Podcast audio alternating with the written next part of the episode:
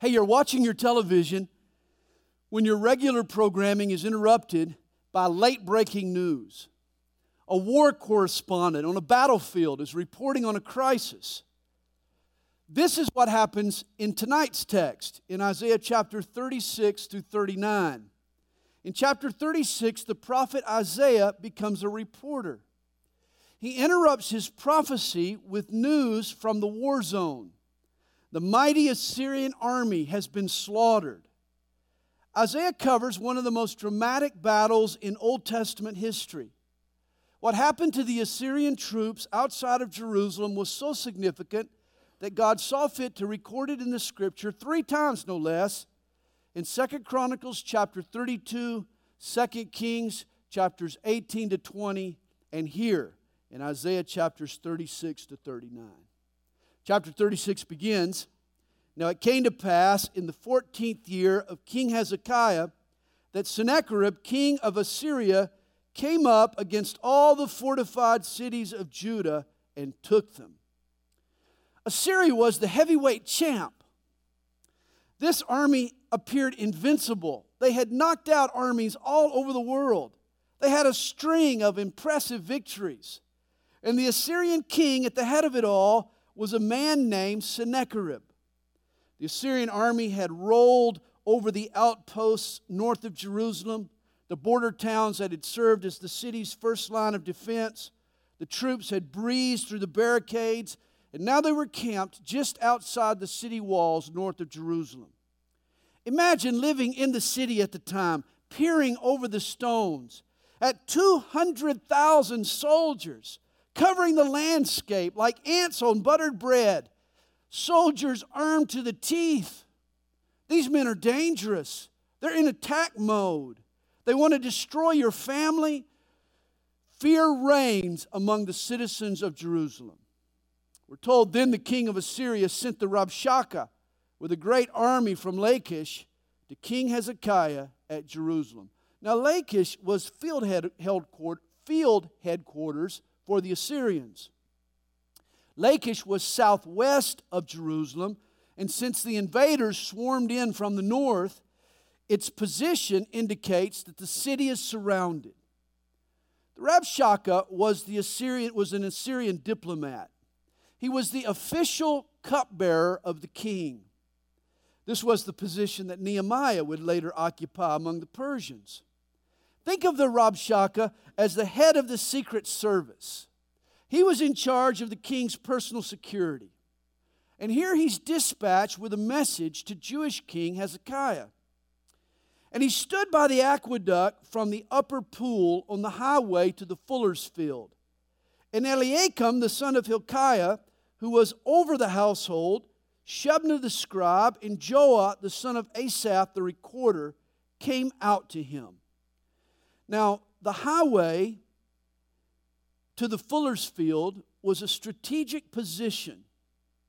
In fact, everyone at the time knew of its significance. 33 years earlier, we read about it in Isaiah chapter 7.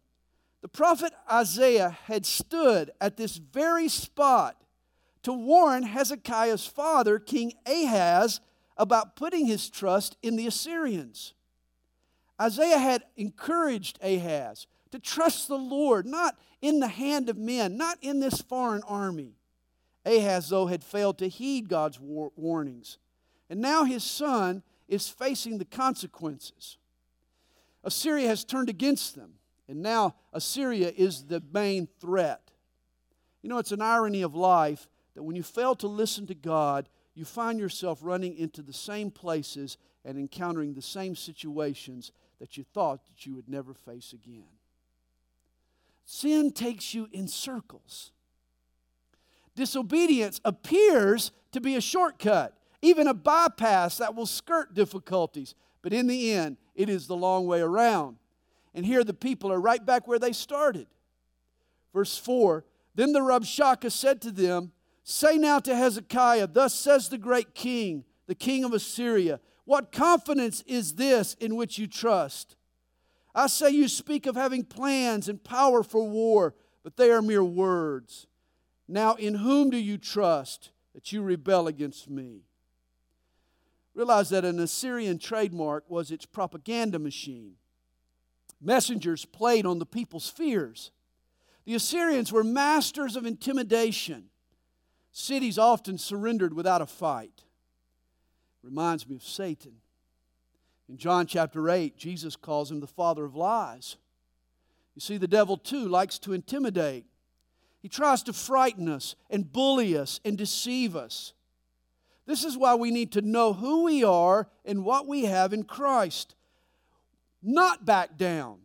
We need to rise up in faith, not cower away in fear. James 4, verse 7 promises us resist the devil, and he will flee from you.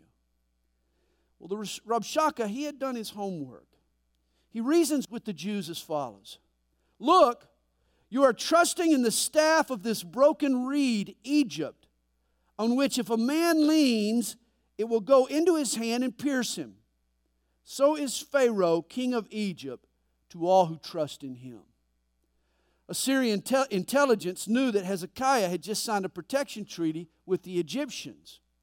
But the Rabshakeh assures Hezekiah that Egypt will be no help. You see, at the time, Egypt was in a state of decline. Ethiopia had become the dominant African nation. Egypt was a broken reed, as he says here. Assyria is now threatening Hezekiah's capital, and his ally, Egypt, is nowhere to be found. Well, the Rabshakeh continues. But if you say to me, We trust in the Lord our God, is it not he whose high places and whose altars Hezekiah had taken away and said to Judah and Jerusalem, You shall worship before this altar? Now, here's a foreigner addressing internal Jewish affairs, and he's getting it all wrong. The Rabshakeh mentions the high places that Hezekiah had eradicated. He mistakes them as altars to Yahweh. In essence, he's saying, You trust your God, but you've torn down his places of worship. Why would he help you now? You see, the truth of the matter is that God despised these high places. God's law required that all sacrifices were to be offered at the temple, on the altar in the outer court, the brazen altar of the temple. These high places, these scattered various altars, these promoted an aberrant, do it yourself kind of religion. God had outlawed these altars, and Hezekiah was simply being obedient to exactly what God had called him to do in demolishing them. Here, the Assyrian Rabshakeh is doing what Isaiah warned Judah in chapter 5, verse 20. Woe to those who call evil good and good evil, who put darkness for light and light for darkness, who put bitter for sweet and sweet for bitter. Mean, think about this. This was an idolatrous Assyrian giving the Hebrews biblical advice. How silly. He didn't know the difference between right and wrong or light and darkness. Verse 8 now, therefore, I urge you, give a pledge to my master, the king of Assyria, and I will give you 2,000 horses. And he mockingly adds, If you are able on your part to put riders on them. He mocks the Jews, surrender, and we'll give you 2,000 horses if you even have 2,000 able riders. Judah certainly didn't have much of a cavalry. How then will you repel one captain of the least of my master's servants, and put your trust in Egypt for chariots and horsemen? Have I now come up without the Lord against the land to destroy it? The Lord, that is Yahweh, said to me, Go up against this land and destroy it. And here the Rabshakeh claims to have the one true God's own blessing. He says Yahweh will fight for Assyria. This is preposterous. And yet, Satan is good at putting words in God's mouth, is he not? You recall in the Garden of Eden, Satan asked Adam and Eve, Has God indeed said? And then he went on to twist God's words out of context. Hey, when Satan quotes Scripture, when he claims to speak for God, count on him to misquote the passage. He is not a reliable source. Well, then Eliakim, Shebna, and Joah that is the Jewish delegation that had went out to meet the Assyrian, said to the Rabshakeh, Please speak to your servants in the Aramaic language, for we understand it. And do not speak to us in Hebrew, in the hearing of the people who are on the wall. Now, the citizens of Jerusalem, they had come out to, to witness this scene. They were all sitting up on the wall, overhearing the conversation. And the Assyrians' rhetoric was stirring up fear. Apparently, this Rabshakeh was bilingual. He could speak in his own native tongue, Aramaic, but instead he spoke in Hebrew, in the language of the citizens of Jerusalem. See, he was verbalizing these things knowing that the citizens would overhear him. He was attempting to frighten the Jews. But the Rabshakeh said, Has my master sent me to your master and to you to speak these words, and not to the men who sit on the wall, who will eat and drink their own waste with you? He says, It's the citizens of Jerusalem that will suffer from the siege they have just as much right to hear the threat as the kings and the officers. Here, the Rabshakeh mentions the ultimate outcome and consequences of siege warfare. Remember, we talked about this last week. The invading army would surround the city, it would cut off the supply lines, it would starve out the city. The inhabitants would become so desperate for food and water that they would eat their own waste and drink their own urine. And at the moment, the Assyrian army had Jerusalem under such a siege. And he's threatening them. He's saying it loud enough for the citizens to hear that this is going to be the ultimate fate of the city of Jerusalem unless they give in and surrender. Verse 13. Then the Rabshakeh stood and called out with a loud voice in Hebrew. He's being defiant. He's he doesn't care about what the people have said. He's not going to limit himself, you know, to Aramaic. He's going to speak Hebrew. And he shouts out, "Hear the great hear the words of the great king, the king of Assyria." The bully is shouting so loud now that all Jerusalem can hear his threats. Thus says the king, "Do not let Hezekiah deceive you, for he will not be able to deliver you. Nor let Hezekiah make you trust in the Lord, saying, The Lord will surely deliver us this city will not be given into the hand of the king of Assyria. He's trying to undermine Hezekiah among his own people. He's telling the subjects of Jerusalem that their king can't be trusted. He's not acting wisely. Hezekiah's obstinance is going to cause them great suffering. He's a master intimidator. He says, Do not listen to Hezekiah, for thus says the king of Assyria Make peace with me by a present and come out to me. And every one of you eat from his own vine, and every one from his own fig tree. And every one of you drink the waters of his own cistern, until I come and take you away to a land like your own land, a land of grain and new wine, a land of bread and vineyards. Now he's laying the propaganda on thick. History tells us that the Assyrians had no intention whatsoever of taking the Jews away to a wonderland of bread and vineyards. Actually, Assyria was infamous for its barbaric and inhumane treatment of its captive foes. I mean, these Assyrians, I mean, these were the people that, that liked to pluck out the eyes of their conquered kings. They would rip out tongues. They would skin their victims like you would clean a fish. In fact, the Assyrian trademark, their calling card, if you will, was to pile up human skulls outside the gate of their conquered city. It would intimidate the next city that they intended to, to fight. For the Assyrian Rabshakeh to promise the Jews grain and new wine, oh my, that was a lie straight from hell. And understand this is Satan's one advantage in spiritual warfare. For unlike God, he doesn't tell the truth. He will promise you anything with no intention of delivering on his promise. He's not bound to the truth. He also likes to intimidate with lies. Satan's intention, remember, is to steal, kill, and to destroy. Well, the Assyrian continues his rant in verse 18. He says, Beware lest Hezekiah persuade you, saying, The Lord will deliver us. Has any one of the gods of the nations delivered its land from the hand of the king of Assyria? Where are the gods of Hamath and Arpad? Where are the gods of Sepharvaim? I mean, these were the cities of Syria. You remember the Syrians, they fell to Assyria 10 years earlier in 732 BC. The Rabshakeh is pointing out that their gods were of no help to them. Their gods didn't protect those cities. What makes the Jews think that their God will be any more successful in defending them? You see, when ancient armies went out to battle, they believed it was a contest between gods. It was sort of a my God against your God proposition. May the best God win sort of situation. Here, the Assyrian diplomat, he lists all of the gods that had fallen to Assyria on their current campaign. What makes the Jews believe that Yahweh will be any different? And this is the argument that Satan uses on many folks today. Oh, you've tried religion.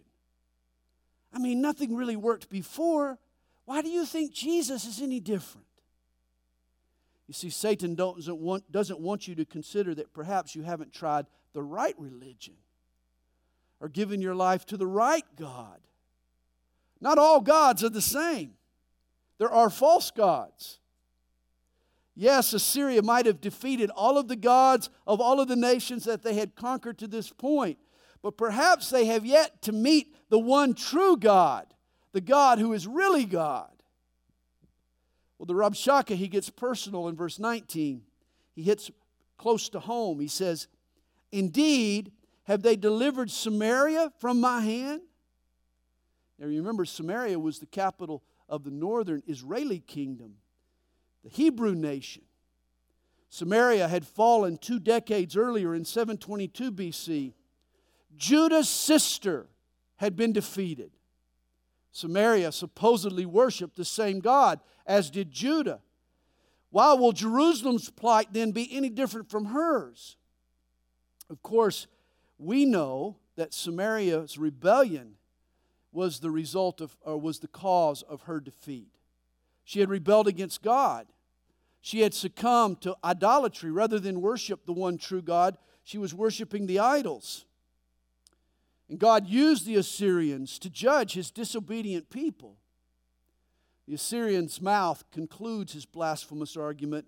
He says, Who among all the gods of these lands have delivered their countries from my hand, that the Lord, that is Yahweh, should deliver Jerusalem from my hand.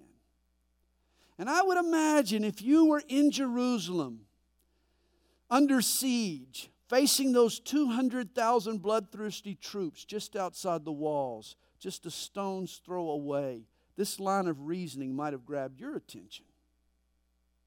And remember, he was loud enough for all the wall sitters, for all Jerusalem to hear. And yet, the one person that he didn't count on listening to his blasphemy was the King of heaven. And the one true God is about to show the Assyrian who's boss. Verse 21. But they held their peace and answered him not a word. For the king's commandment was, do not answer him. As much as they wanted to defend their God, the delegation of Jews, they refused to respond to his blasphemies. And that's when Eliakim, the son of Hilkiah, who was over the household, Shebna the scribe, and Joah the son of Asaph the recorder, came to Hezekiah with their clothes torn and told him the words of the Rabshakeh. Chapter 37. So it was when King Hezekiah heard it that he tore his clothes, covered himself with sackcloth, and went into the house of the Lord. He repented, he humbled himself, and then he went into the temple to seek the King of Kings. Then he sent Eliakim, who was over the household, Shebna the scribe, and the elders of the priests, covered with sackcloth, to Isaiah the prophet, the son of Amoz. And this is revealing. Judah's head of state and his closest advisors are facing a crisis of life and death. But rather than call for his generals, rather than call for his senior officials or his cabinet members, he sends for the godliest man that he knows. He calls for Isaiah. He summons a man that he knows can get in touch with God, who knows God's will, who is familiar with God's word. And they said to Isaiah, Thus says Hezekiah, this day is a day of trouble and rebuke and blasphemy. For the children have come to birth, but there is no strength to bring them forth. The children have come to birth, but there's no strength to bring them forth. This was a familiar proverb. In essence, there are children to be born, but there's not enough strength to deliver them. A great opportunity is before us, but we don't have the strength to take advantage. That's what he's saying. God has opened us a door, but we're too weak to walk through it. He says, It may be that the Lord your God will hear the words of the Rabshakeh, whom his master, the king of Assyria, has sent to reproach the living God, and will rebuke the words which the Lord your God has heard. Therefore, lift up your prayer for the remnant that is left. Hezekiah had confidence in his friend's relationship with God. If anyone could get through, if anyone could connect with God, it was Isaiah. And so he calls on Isaiah for help. Hey, do people call on you when they need spiritual help? When your friends want to get through to God, do they call on you and ask for your prayers? Let's hope so. And so the servants of King Hezekiah, they came to Isaiah. Apparently, Isaiah had already been talking to God about the situation, for we learn in Isaiah said to them, Thus shall you say to your master, Thus says the Lord, Do not be afraid of the words which you have heard, with which the servants of the king of Assyria have blasphemed me. Surely I will send a spirit upon him, and he shall hear a rumor and return to his own land, and I will cause him to fall by the sword in his own land. And we'll read later that that's exactly what happens. Verse 8 Then the Rabshakeh returned and found the king of Assyria warring against Libnah, for he heard that he had departed from Lachish.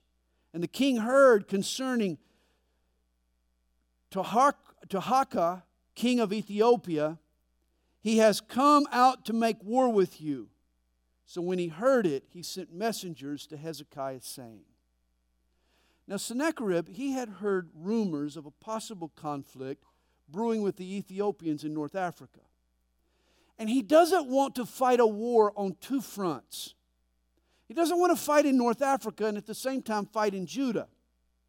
And so he tries to intimidate Hezekiah again into surrender. This time, rather than send the Rabshakeh, he sends him a letter verse 10. Thus you shall speak to Hezekiah, king of Judah, saying, Do not let your God, in whom you trust, deceive you, saying, Jerusalem shall not be given into the hand of the king of Assyria. Look, you have heard what the kings of Assyria have done to all the lands by utterly destroying them. And shall you be delivered? Now, this time it's more direct. There's no fictitious sugar coated promises of grain and wine, bread and vineyards. No, Sennacherib gets very direct. He's not telling the people not to trust in Hezekiah, he's warning their king not to trust in God. He's saying, Don't let your God in whom you trust deceive you. This man thinks he's greater than God. He says, Have the gods of the nations delivered those whom my fathers have destroyed? Gozan and Haran and uh, Reseph and the people of Eden who were in Telassar? Where is the king of Hamath, the king of Arpad, the king of the city of Sepharvaim, Hena, and Iva? Evidently, their gods didn't defend them. And Hezekiah received the letter from the hand of the messengers and read it. And Hezekiah went up to the house of the Lord and spread it before the Lord. Now, I love this reaction. Hezekiah came before the Lord. He opened up the letter. In other words, he unrolled the scroll. And then he just spread it out before the Lord. And he says, Okay, Lord, here it is. Now he's insulting you. Now he's brought you into the fight. Hezekiah wanted God to see that Sennacherib had insulted him personally, that he had questioned God's faithfulness. Sennacherib had now made this an issue between him and God, not just him and Hezekiah. And so he spreads it out before the Lord. Hey, when you're faced with a major decision or when you're threatened by a crisis, here's a great way to respond. Like Hezekiah, just get it off your chest. Just pour it all out. Just spill the beans. Just get out a pen and a piece of paper and write it all down and then just spread out your problem before the Lord. Let the Lord see it. Turn it over to Him. Reminds me of the pastor who received a threatening letter. There was only one word on the letter. Someone had written the, the word fool, sent it to the pastor. That Sunday, he brought the letter to church. He told the congregation that he had received an unusual letter. He said, Never before have I opened a letter where the writer signed his name but forgot to write anything else. Well, Hezekiah also brings his threatening letter to the temple and he just spreads it out before the Lord. And then Hezekiah prayed to the Lord. And I love this prayer. I like to call it a back against the wall prayer. See, there are times in everyone's life when the odds are against us, when our back is against the wall and there's no way out. When that happens, here's what you can pray. He says, O Lord of hosts, God of Israel, the one who dwells between the cherubim, you are God, you alone of all the kingdoms of the earth. Boy, don't you like that? Certainly, Hezekiah, he has a big problem, but he reminds himself that he's got an even bigger God. He says of his God, You have made heaven and earth. Our God is creator of the universe. He's sovereign over sea and land and sky. He's king over all the nations of the world. No king is greater. No problem is greater.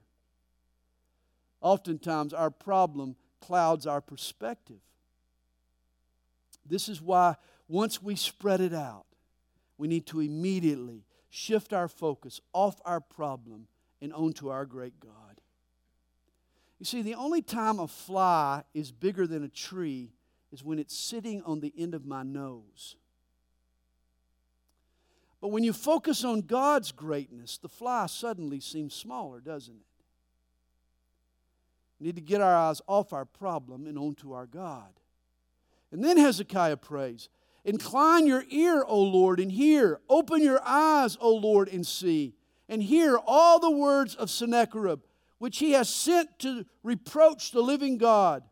Truly, Lord, the king of Assyria have laid waste all the nations in their lands, and have cast their gods into the fire.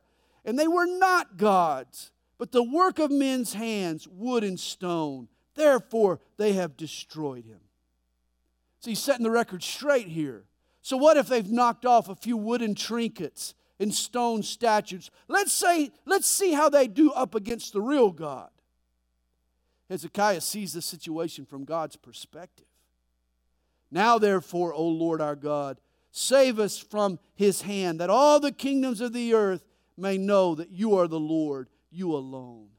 He wants God to work not just to save his own skin, but so that God himself will be glorified so that all the nations will know who the true God is the God of Jerusalem, the God of Judah.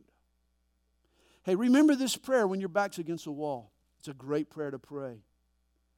The five steps to take to pray a back against the wall prayer, here they are.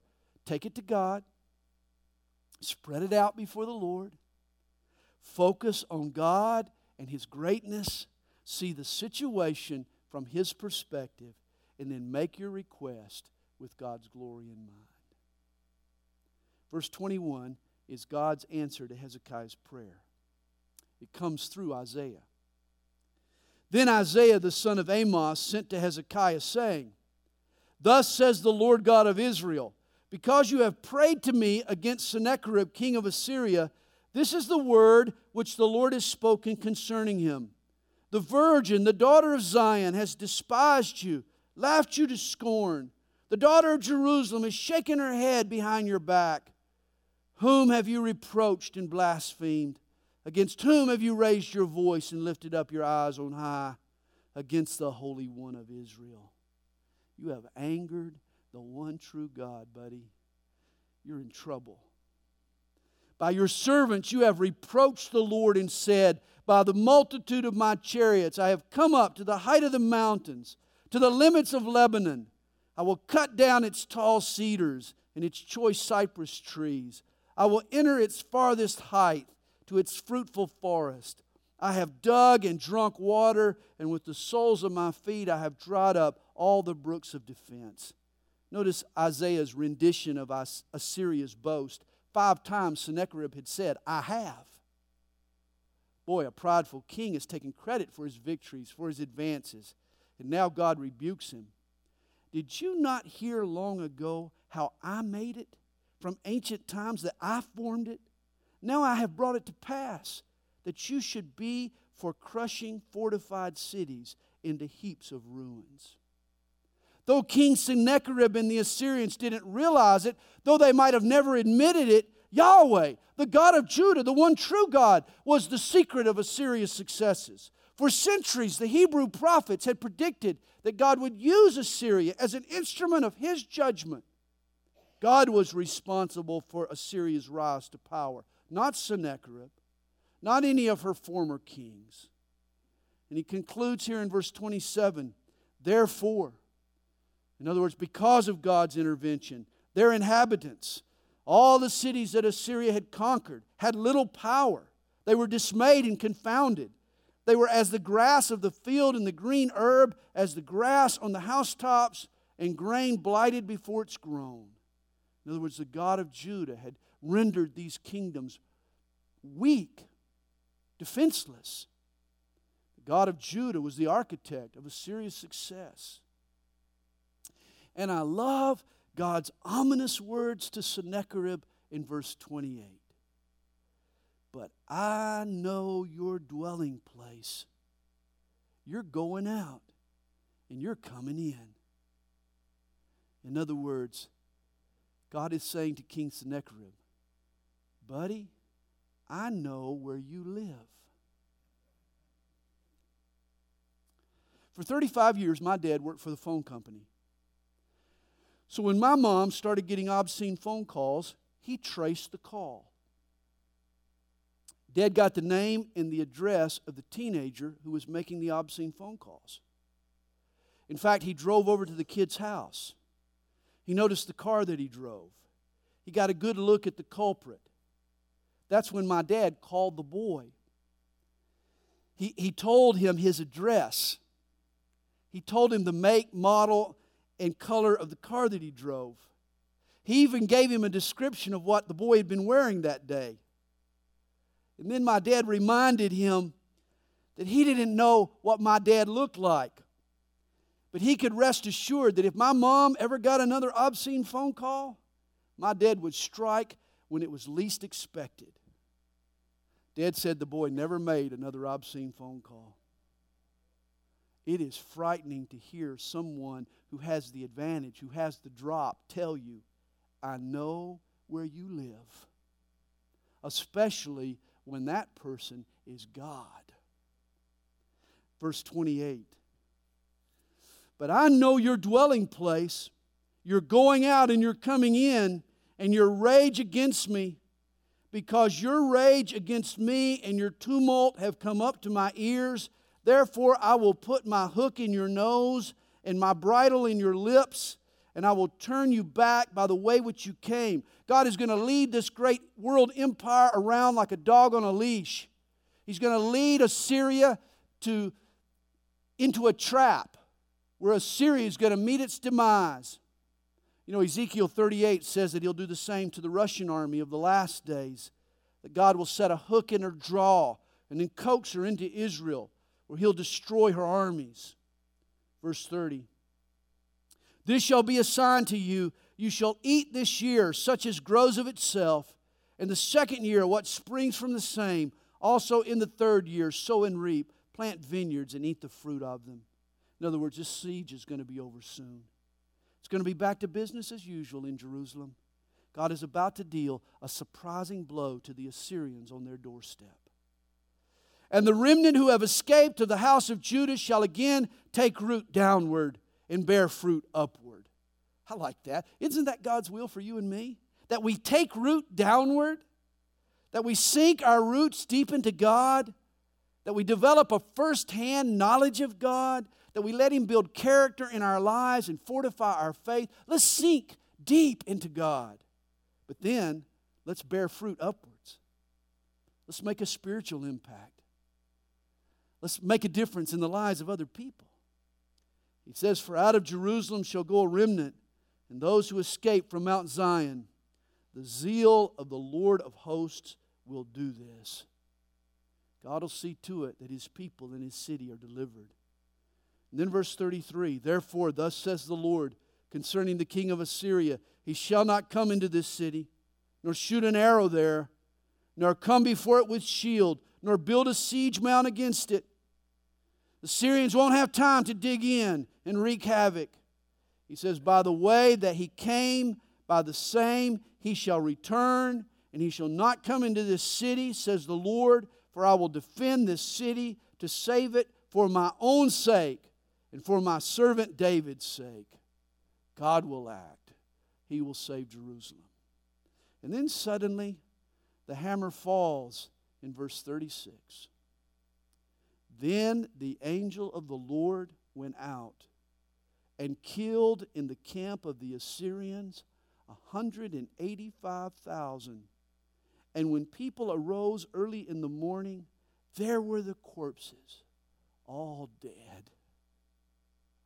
A single combat angel sent by God annihilated the army of the Assyrians.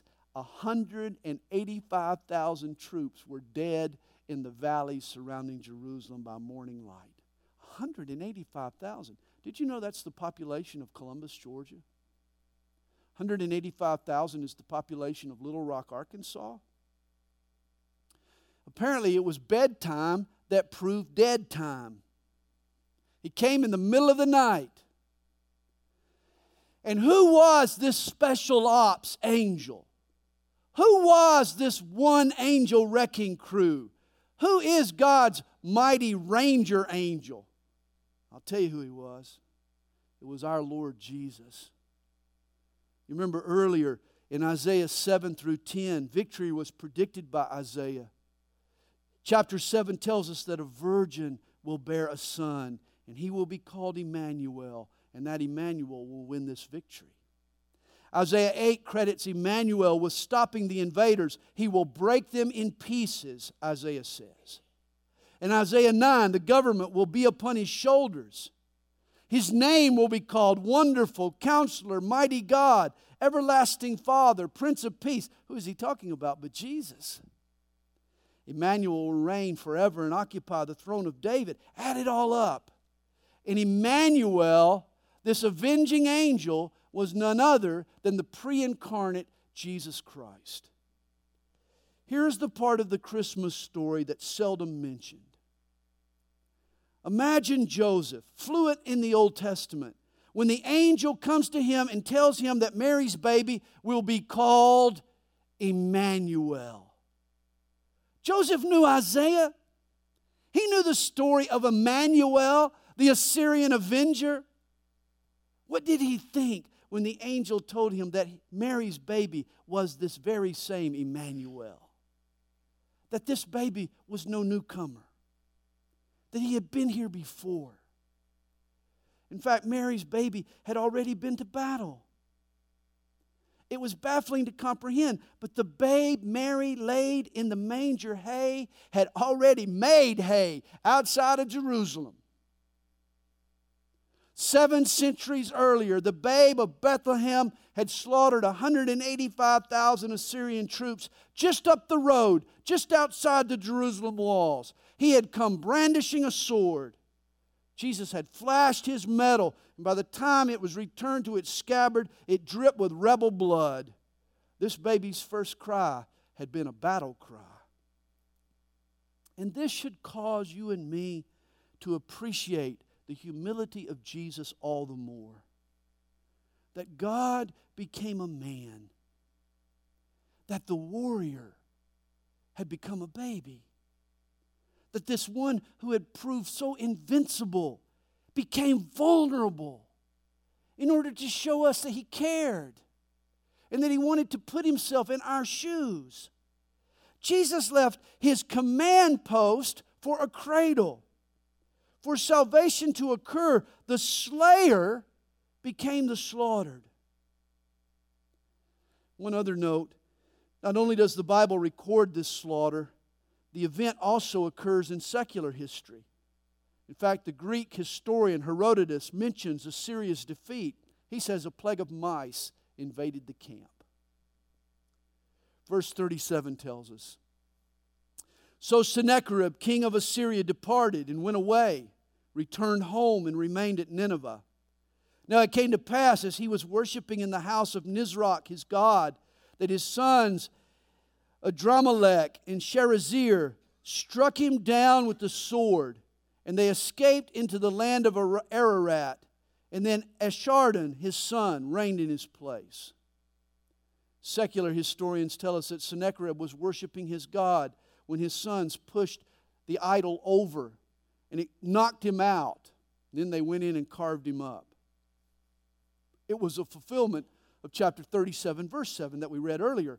He returned to his land and he fell by the sword. Well, chapter 38 tells us. In those days, Hezekiah was sick and near death.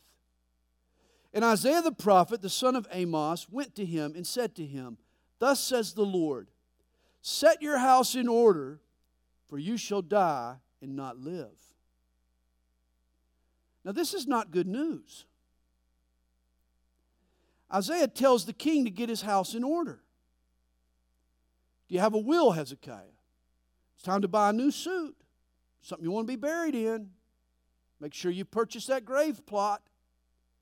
Set your house in order. You're going to die. Well, then Hezekiah, he turned his face toward the wall and he prayed to the Lord. The idea is that he turned away from those that were attending to his needs and he prayed privately. He prayed toward the wall. And he said, Remember now, O Lord, I pray, how I have walked before you in truth and with a loyal heart, and have done what is good in your sight. And Hezekiah wept bitterly. Obviously, he wasn't ready to die. And the word of the Lord came to Hezekiah saying, came to Isaiah saying, Go and say to Hezekiah, Thus says the Lord, the God of David, your father I have heard your prayer, I have seen your tears. Surely I will add to your days 15 years. I will deliver you in this city from the hand of the king of Assyria, and I will defend this city. Because Hezekiah had prayed, God extended the king's life an additional 15 years. Which brings up an interesting question Is it possible for us to change God's mind? And I believe the answer to that question is a definitive yes and no.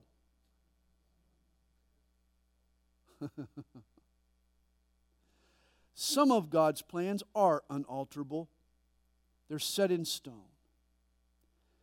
But God has other plans that are subject to our input. And as a father, this is how I roll. If you're a dad, this is probably how you roll. At times, you make decisions that aren't going to change no matter how much pleading the kids do. Your decision is a done deal. Whereas there are other decisions where you're open and you're flexible. In fact, you're looking for input. And you never know which decision is which until you ask. And this is why God encourages us to pray, for we never know. Oh, sometimes God's will is written in cement. More often than not, God is looking for our input. Like any father, God wants us to feel a part of His family, and so He gives us a say in certain decisions. This is why we're told in Ephesians 6, verse 18, to be praying always. Now, having said that, here's another question Is it wise for us to change God's mind once He's spoken? And here is where Hezekiah might tell us no, it's not wise. For in his bonus years, two events occur that negatively impact the nation. First was the birth of Manasseh. Hezekiah's son Manasseh became the most evil king in Judah's history. In fact, if it were not for these 15 extra years, Manasseh would have never been born. We'll see another negative outcome in Isaiah chapter 39. And by the way, it was Manasseh's idolatry that actually uh, caused God to bring the Babylonians over to send the children of Israel, uh, the children of Judah into exile. We'll see the other negative outcome in chapter 39. Well, verse 7 tells us, And this is the sign to you from the Lord, that the Lord will do this thing which he has spoken. Behold, I will bring the shadow of the sundial, which has gone down with the sun on the sundial of Ahaz, 10 degrees backwards. The shadow on the sundial always moves forward. But here, God is going to reverse the direction and move it backwards 10 degrees. He's going to turn back the shadow on the sundial 10 degrees or about 40 minutes. He goes on, and so the sun returned 10 degrees on the dial by which it had gone down. Now, some commentators, they try to explain this phenomena as a cloud formation that refracted the sunlight in such a way that it made it look like the sun was backtracking. But that's not what the text tells us, is it? God literally, he somehow turned the shadow of the sundial backwards 10 degrees. It could be that what caused Joshua's long day may also explain what happened here. A near flyby with another planet, perhaps a comet penetrating the Earth's atmosphere, it may have caused a 10 degree tilt in the Earth's axis. It's interesting that prior to the days of King Hezekiah, prior to 700 BC, all of the ancient calendars, they marked their years by 360 day years. All of the calendars had 12 months of 30 days, 360 days. But around 700 BC, this time frame, calendars started adjusting for an asymmetrical rotation caused by a tilted axis. Is it possible that God's attack on the Assyrians and the loss of this 40 minutes on the sundial correspond in some way. That both events were aided by some unique astronomical event that God uh, created in the sky that produced both these phenomena. Well, notice verse 9. This is the writing of Hezekiah, king of Judah, when he had been sick and had recovered from his sickness. In response to God's mercy, King Hezekiah picks up a pen and he writes a psalm to God. I said, In the prime of my life, I shall go to the gates of Sheol. I am deprived of the rem- remainder of my years. I said, I shall not see Yah, the Lord, in the land of the living. I shall observe man no more among the inhabitants of the world. King Hezekiah had been disturbed by the prospects of dying in the prime of his life. You know, we also have that, have that same reaction when a young man dies, don't we? We say, oh, how sad that was that that young man was cut off in midstream. But how do we know? How do we really know that he died at the midpoint in his life? No one really knows the number of our days. How do you know that he didn't live a full life? That for him, a full life was 30 years. Whereas for you or me or someone else, a full life may be 70 years. And understand, a full life is never measured by quantity as much as by quality. It's been said a life is appraised not by its duration, but by its donation. Psalm 48, verse 14 is helpful here. It says, For this is God, our God forever and ever. He will be our God even to death. None of us knows how many days we have, what constitutes a full life. That's determined by God alone. Well, Hezekiah comments in verse 12 My lifespan is gone, taken from me like a shepherd's tent. I have cut off my life like a weaver. He cuts me off from the loom. From day until night, you make an end of me. I have considered until morning, like a lion, so he breaks all my bones. From day until night, you make an end of me. like a crane or a swallow, so I chattered. I mourned like a dove. My eyes fell from looking upward. O Lord, I am oppressed. Undertake for me. Again, Hezekiah, he pleads for God's mercy. What shall I say? He has both spoken to me and he himself has done it. I shall walk carefully all of my years in the bitterness of my soul. God has answered his prayer, and in light of it, says that he was going to walk carefully. He's going to be grateful. He's not going to act foolishly. The problem, though, is that not, that's not how his life plays out. He does act foolishly. Rather than walk humbly, he becomes haughty. In fact, Second Chronicles chapter 32 verse 25 states, Hezekiah did not repay according to the favor shown him, for his heart was lifted up. Therefore wrath was looming over him and over Judah and Jerusalem. Rather than be grateful for God's mercy upon him, he became prideful. And this brought on God's anger. In verse 16, he continues to pray, O Lord, by these things men live, and in all these things is the life of my spirit. So you will restore me and make me live. Indeed, it was for my own peace that I had great bitterness, but you have lovingly de- delivered my soul from the pit of corruption for you have cast all my sins behind your back. And that is beautiful. Notice when God forgives a person, he casts all of that person's sins behind his back. That's where he no longer sees them. It's just as if you'd never sinned. That's what, it, that's what justified means. For Sheol cannot thank you, death cannot praise you. Those who go down to the pit cannot hope for, for your truth the living, the living man, he shall praise you. As I do this day, the Father shall make known your truth to the children. If Hezekiah were dead, he would be unable to praise God in the land of the living. And so he delights in the fact that he will continue to be able to praise the Lord and to teach his children God's truth. In verse 20, Hezekiah says that because the Lord was ready to save me, therefore we will sing my songs with stringed instruments all the days of our life in the house of the Lord. And the Lord prescribed a remedy for his cure. Now, Isaiah had said, Let them take a lump of figs and apply it as a poultice on the boil, and he shall recover. It must have been some kind of combination of medicine and miracle. The poultice had something to do with it. God's will and power had something to do with it. But they applied the poultice to the boil, and he was healed. And Hezekiah said, What is the sign that I shall go up to the house of the Lord? Isaiah 39.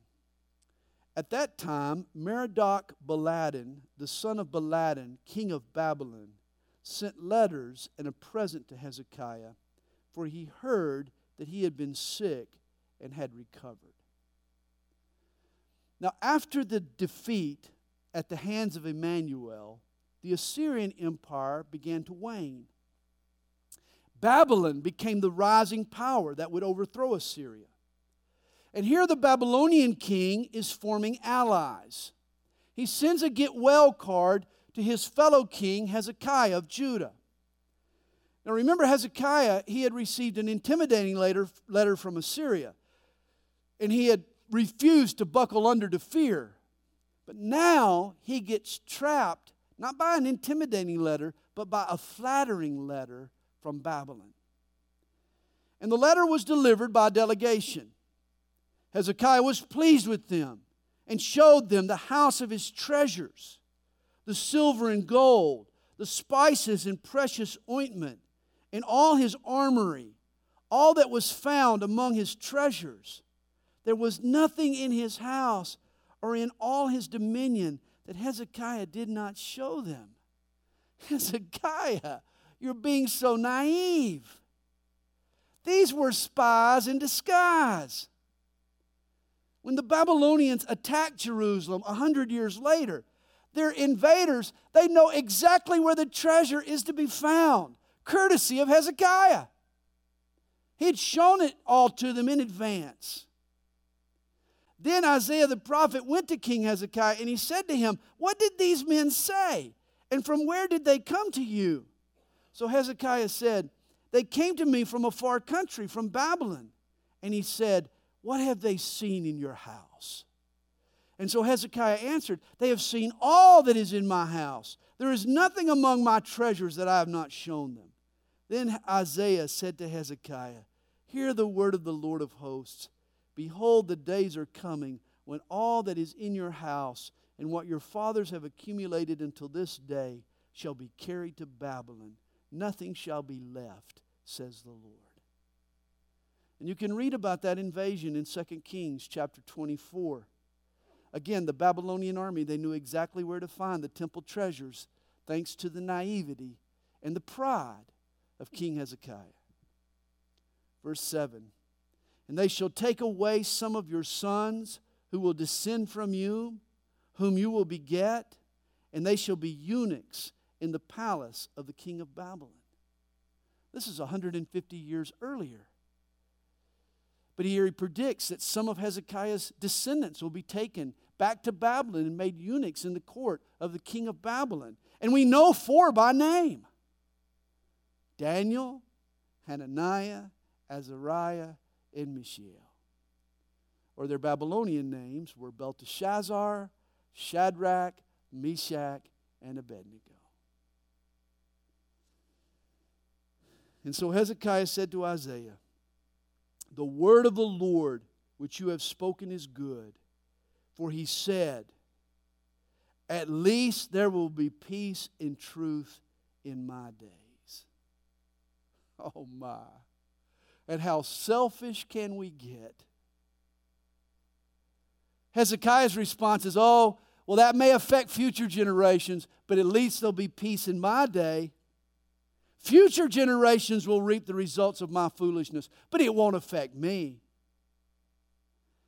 Sounds like an attitude we hear a lot today when it comes to our national debt. We're hawking our children's future, but at least we're okay. We don't have to bear the burden. It's a selfish attitude. And there we have Isaiah chapters 36 through 39.